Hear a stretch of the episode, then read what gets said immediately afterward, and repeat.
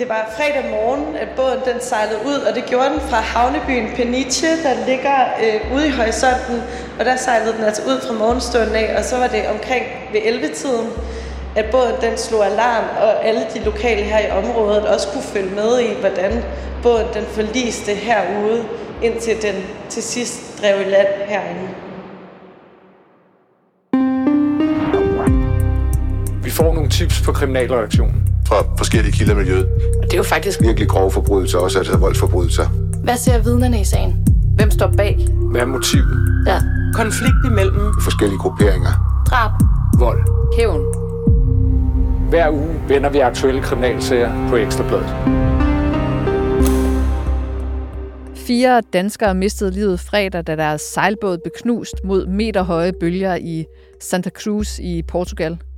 Ekstrabladets journalist Emma Buse Mosegård og fotograf Per Rasmussen er taget til Portugal, hvor ulykken skete. Og her har de talt med lokale, der har kastet lidt mere lys over, hvordan det kunne gå så galt. Og Emma, både lykken den skete fredag. Hvad skete der mere præcist?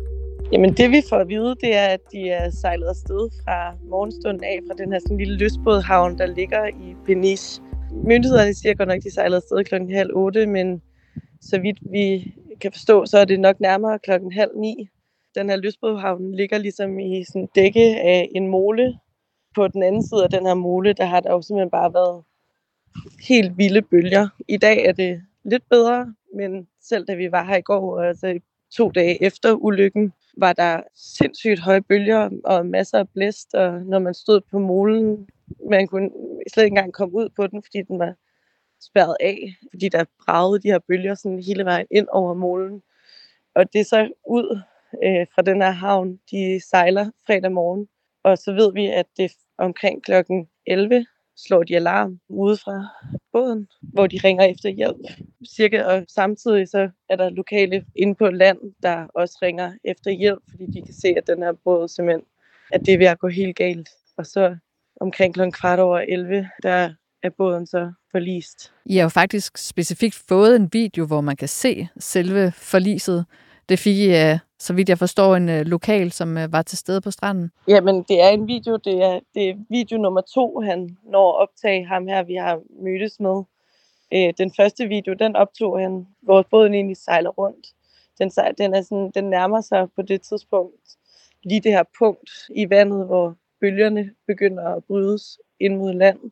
Og han filmer, fordi han synes, det er lidt mærkeligt, at den er både, den, for det første, at den er ude i det her vejr, og for det andet, øh, at den er så tæt på land, og han ender med at sende den her video til en, han kender, inden, altså hos havnemyndighederne. Og så kører han egentlig videre, og så kan han se, at nu er det simpelthen ved at gå helt galt, så han, han optager en video mere.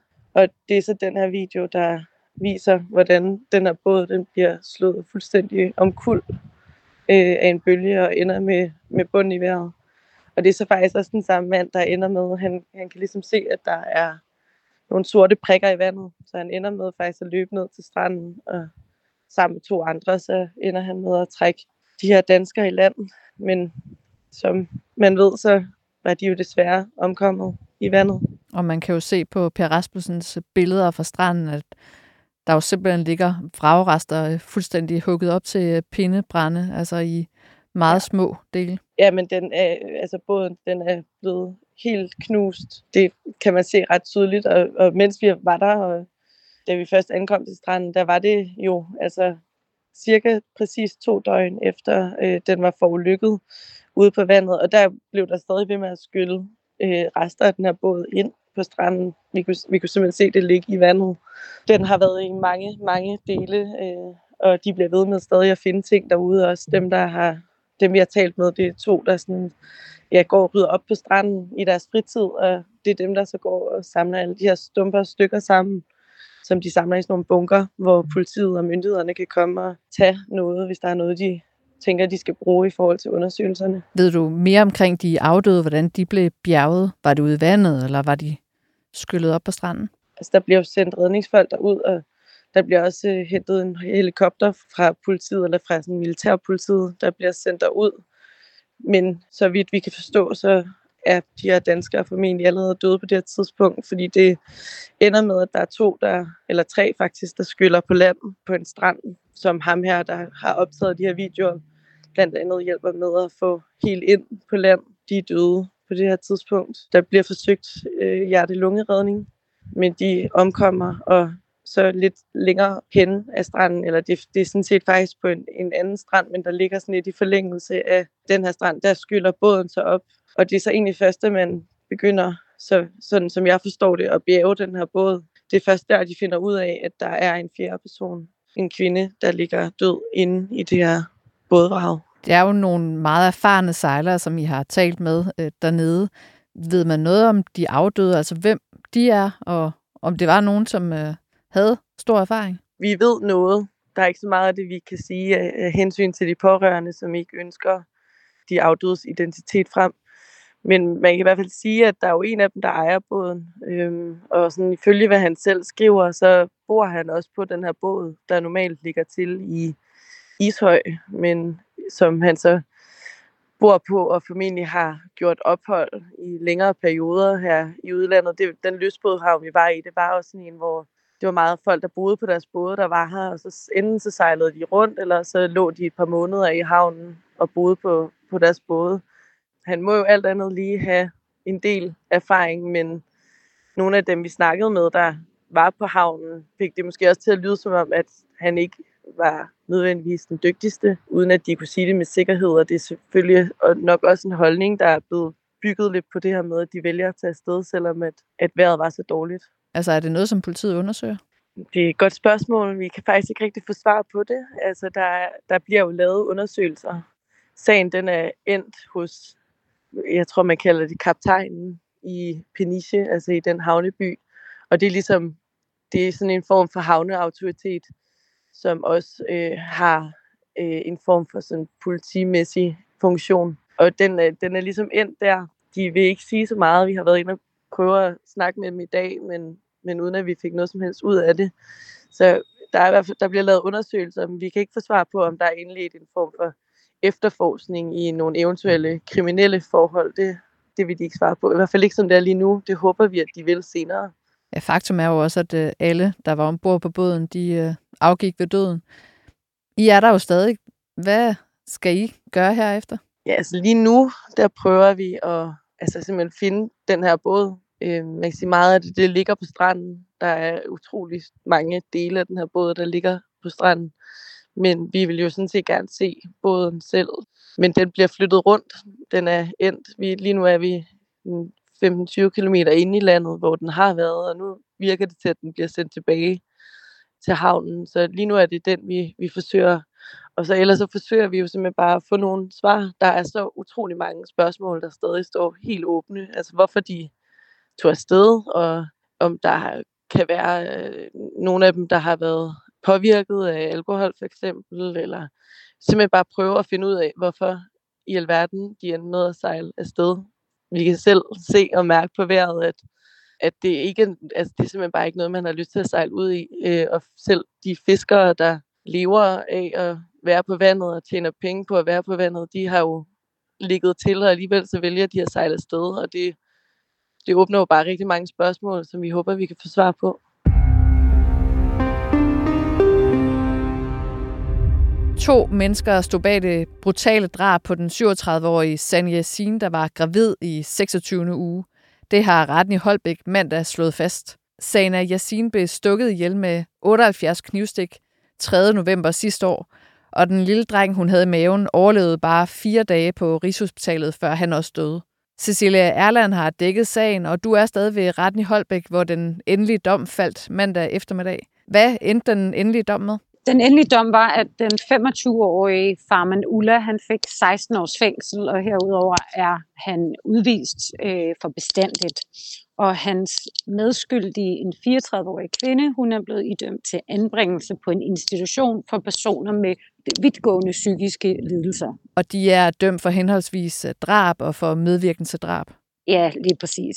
Hvad var begrundelsen for strafudmålingen? Retten lagde vægt på, at det var et drab, der var begået i forening, at det var planlagt, og herudover så blev det, øh, var det en væsentligt skærpende omstændighed, at drabet ikke kun kostede Sana livet, men også hendes ufødte søn. Og hvordan forholdt de sig til dommen? Den 25-årige farmand Ulla, han har valgt at ankedom til landsretten øh, til frifindelse eller formidelse, mens den 34-årige kvinde, hun altså modtog dommen i dag. Og det skal siges, at vi nævner ikke navnet på den 34-årige kvinde, fordi hun jo altså ikke er idømt en almindelig fængselsstraf, men en anbringelsesdom. Ja, lige præcis. Og Cecilie, hvad fremgik der i øh, dommens præmisser? Der var sådan set et, et væld af årsager til, at de blev kendt skyldige. Det skete både fordi man har masteoplysninger, der ligesom har vist, hvor at de har været henne i løbet af drabsdagen, og faktisk masteoplysninger, der placerer den 25-årige på gerningsstedet her ved plejecenteret Samsøvej i Holbæk, både i timerne op til øh, at sagen, hun bliver dræbt, og så også lige, øh, lige omkring drabstidspunktet. Og så har man videoovervågning, der viser, hvordan at øh, de mødtes tidligere på dagen, og øh, oplysninger fra en telebutik om, at hun har købt et SIM-kort, som øh, et sådan uregistreret SIM-kort, som hun så skulle have videreoverdraget til ham tidligere på dagen, og herefter har de altså kommunikeret altså lystigt sammen på den her øh, app WhatsApp, som de gjorde helt frem til, til drabet. Herudover er der blod på hans jakke. Øh, den 25-årige, han boede i Sandholmlejren på det her tidspunkt, og man, man fandt hans jakke, da man anholdt ham, og fandt, at, at det var med en million sandsynlighed øh, Sana Yassins blod, der blev fundet på jakken. Øh, så altså man kan sige, det var et, et samsurium af, øh, af tekniske spor. Der var også vidneforklaringer, øh, der gik på, at de havde øh, konflikter med Sana, altså hver især inden drabet, øh, som også ligesom pegede pilen på, på dem. De to, de har jo nægtet sig skyldige hele vejen igennem, og mm. som jeg læser kendelsen, så mener retten, at øh, deres øh, forklaring, at de har været utroværdige hele vejen igennem. Ja, de har jo ligesom nægtet sig skyldige, og er kommet med nogle forklaringer her i retten, som ligesom skulle retfærdiggøre, hvorfor de havde været for eksempel i, i øh, Holbæk på drabsdagen, og altså hun har blandt andet fortalt, at det var et tilfældigt møde øh, mellem de to, der er sket på, øh, på Holbæk station den dag. Altså der, hvor at øh, anklagemyndigheden mente, at de, at de mødtes øh, i forbindelse med drabet, og for at hun skulle videregive det her SIM-kort. Øhm, herudover så er der også en forklaring om, at øh, de, de, de har jo kommunikeret på den her WhatsApp igennem hele dagen. Og hun sletter så efter drabet, altså det, der, det har aldrig været påstanden, at hun var med til at udføre selve drabet, men hun skulle ligesom have, været en del af planlægningen og været med til at anspore det, og, øh, eller anstifte det, og, øh, og været fuldt ud klar over, hvad der skulle ske. Et par timer efter, at Sana er dræbt, der kan politiet så genskabe nogle data, der viser, at hun sletter den her WhatsApp. Øhm, og om det har hun ligesom forklaret, at det var fordi, at efter Sanas drab, der blev alle bare ved med at kontakte hende, når hun havde brug for ro. Øh, og, og der mener, øh, mener retsformanden altså, at, at det er bevist, at, at det var for at skjule øh, det her drab. Og herudover så i afhøringer, i politiafhøringer bagefter, der bliver hun spurgt, er der nogen, som Sana har en konflikt med? Er der nogen, der kunne være interesseret i at skade Sana? hvor hun svarer klart nej, og hun nævner ikke den 25-årige mand, der er kendt skyldig i sagen, øh, selvom at der er mange, der ligesom kunne fortælle, at de havde haft en, en øh, voldelig konfrontation nogle dage før, øh, altså den 25-årige mand og Sana her i, i Høve. Så, så der er mange forskellige beviser, og, og som peger på, at de i hvert fald ikke har talt, øh, talt sandt. Det er jo nogle lidt øh, kaotiske relationer, som er kommet frem i retten. Altså offeret og den 34-årige kvinde, de levede sammen som et lesbisk par, og der var også nogle børn. Men offeret var så samtidig blevet gift med en mand i Iran og var blevet gravid med ham. Og den 34-årige kvinde og den 25-årige mand, som er, som er tiltalt, de havde også indgået i en kærestelignende relation og havde planer om at blive gift. Har retten sagt noget omkring, om de her kaotiske øh, relationer, om det er der, vi skal finde motivet til drabet? Altså, øh, anklagemyndigheden sagde det vil jeg sige, ikke engang helt så klart, da de ligesom argumenterede for, øh, hvorfor at man skulle dømme de her to. Altså, at de sagde, eller klarede, at der var altså mange ting, der gjorde, at der var konflikter. Øh, kvinden, der er, har været tiltalt i sagen, hun kom til Danmark med Sana i 2011, og de havde tidligere levet i et lesbisk parforhold i Afghanistan, og nu flygtede de altså til Danmark, øh, og med sig havde de et barn, der var øh, biologisk Sanas barn, en, en pige, som de kaldte deres fælles barn. Og i alle de her år, der har de levet som et øh, kærestepar her i Danmark, og nogle gange har de fortalt dem omkring, at det var en søster, men, men de har også over for mange været åbne omkring, at, at det var et lesbisk forhold. Øh, men samtidig med det har Sana især været meget øh, opsøgende i forhold til også at få forhold med andre mænd. Det øh, er der flere vidner, der har forklaret. Og, øh, og det skulle sådan af, af flere omgange have skabt store problemer mellem Sana og den 34-årige kvinde her. Øh, og, og det er ligesom kulmineret, da hun bliver gift med en ny mand øh, i udlandet, som hun har mødt, mødt på TikTok. Og det sker ja, de her øh, 7-8 måneder før, at øh, Asana bliver dræbt, og hun bliver også gravid umiddelbart efter det her giftemål. Hendes plan er så øh, angiveligt, at den nye mand skal familiesamføres til Danmark, og de skal så alle tre bo sammen i det her rækkehus i Høve, hvor at øh, den 34 kvinde her, men hun skulle så ligesom måske forvises lidt til at være en slags børnepasser og hushjælp. Øh, det er sådan, det, at det ligesom er øh, forklaret under sagen. Ikke? Og, øh, og, og det er jo selvfølgelig noget, som skulle have skabt enorm vrede hos den 34-årige kvinde, og det finder retten også har været en del af motivet. Så når vi i den helt indledende fase måske tænker, kan det her være et ærestrap, så er det i hvert fald ikke noget, der øh, på nogen måde er bakket op i retten eller i rettens kendelse. Det tyder altså mere på, at der er en eller anden form for kærlighedsmotiv. Præcis. Altså et, altså, ja, et jalousidrab af, have en eller anden art, hvis man kan kalde det det, men, men altså, det, det tyder jo ligesom på, at hun har været øh, dybt, dybt ulykkelig og vred på Sana. Altså, der er et vidne, øh, der har været inde og forklare en, der var kontaktperson for hende, den 34-årige kvinde her. Øh, hun har været kontaktperson for hende i kommunen og kendt hende igennem nogle år. Og hun møder altså den 34-årige øh, kort før drabet, og hun fortæller øh, sin gamle kontaktperson, at Sana nu er blevet gravid med en anden mand, og hun er simpelthen så rasende og så ustabil i sin sindstemning, hvis man kan sige det sådan, at kontaktpersonen faktisk indgiver en bekymring til kommunen. Altså fordi hun, hun, den vrede, hun ligesom fornemmer, det er ikke en, hun har, har set før. Efter skyldkendelsen, der kom øh, anklageren og forsvaren jo med deres argumenter for, hvad straffen skulle være. Og anklageren argumenterede for 16 års fængsel og udvisning til begge, som jo er mm. afghanske statsborgere, og ja. en anbringelsesdom til kvinden, hvis retten vil idømme hende mindre end de her 16 års fængsel. Mm. Udgangspunktet for drab er jo 12 års fængsel. Hvad pegede anklageren på som skærpende?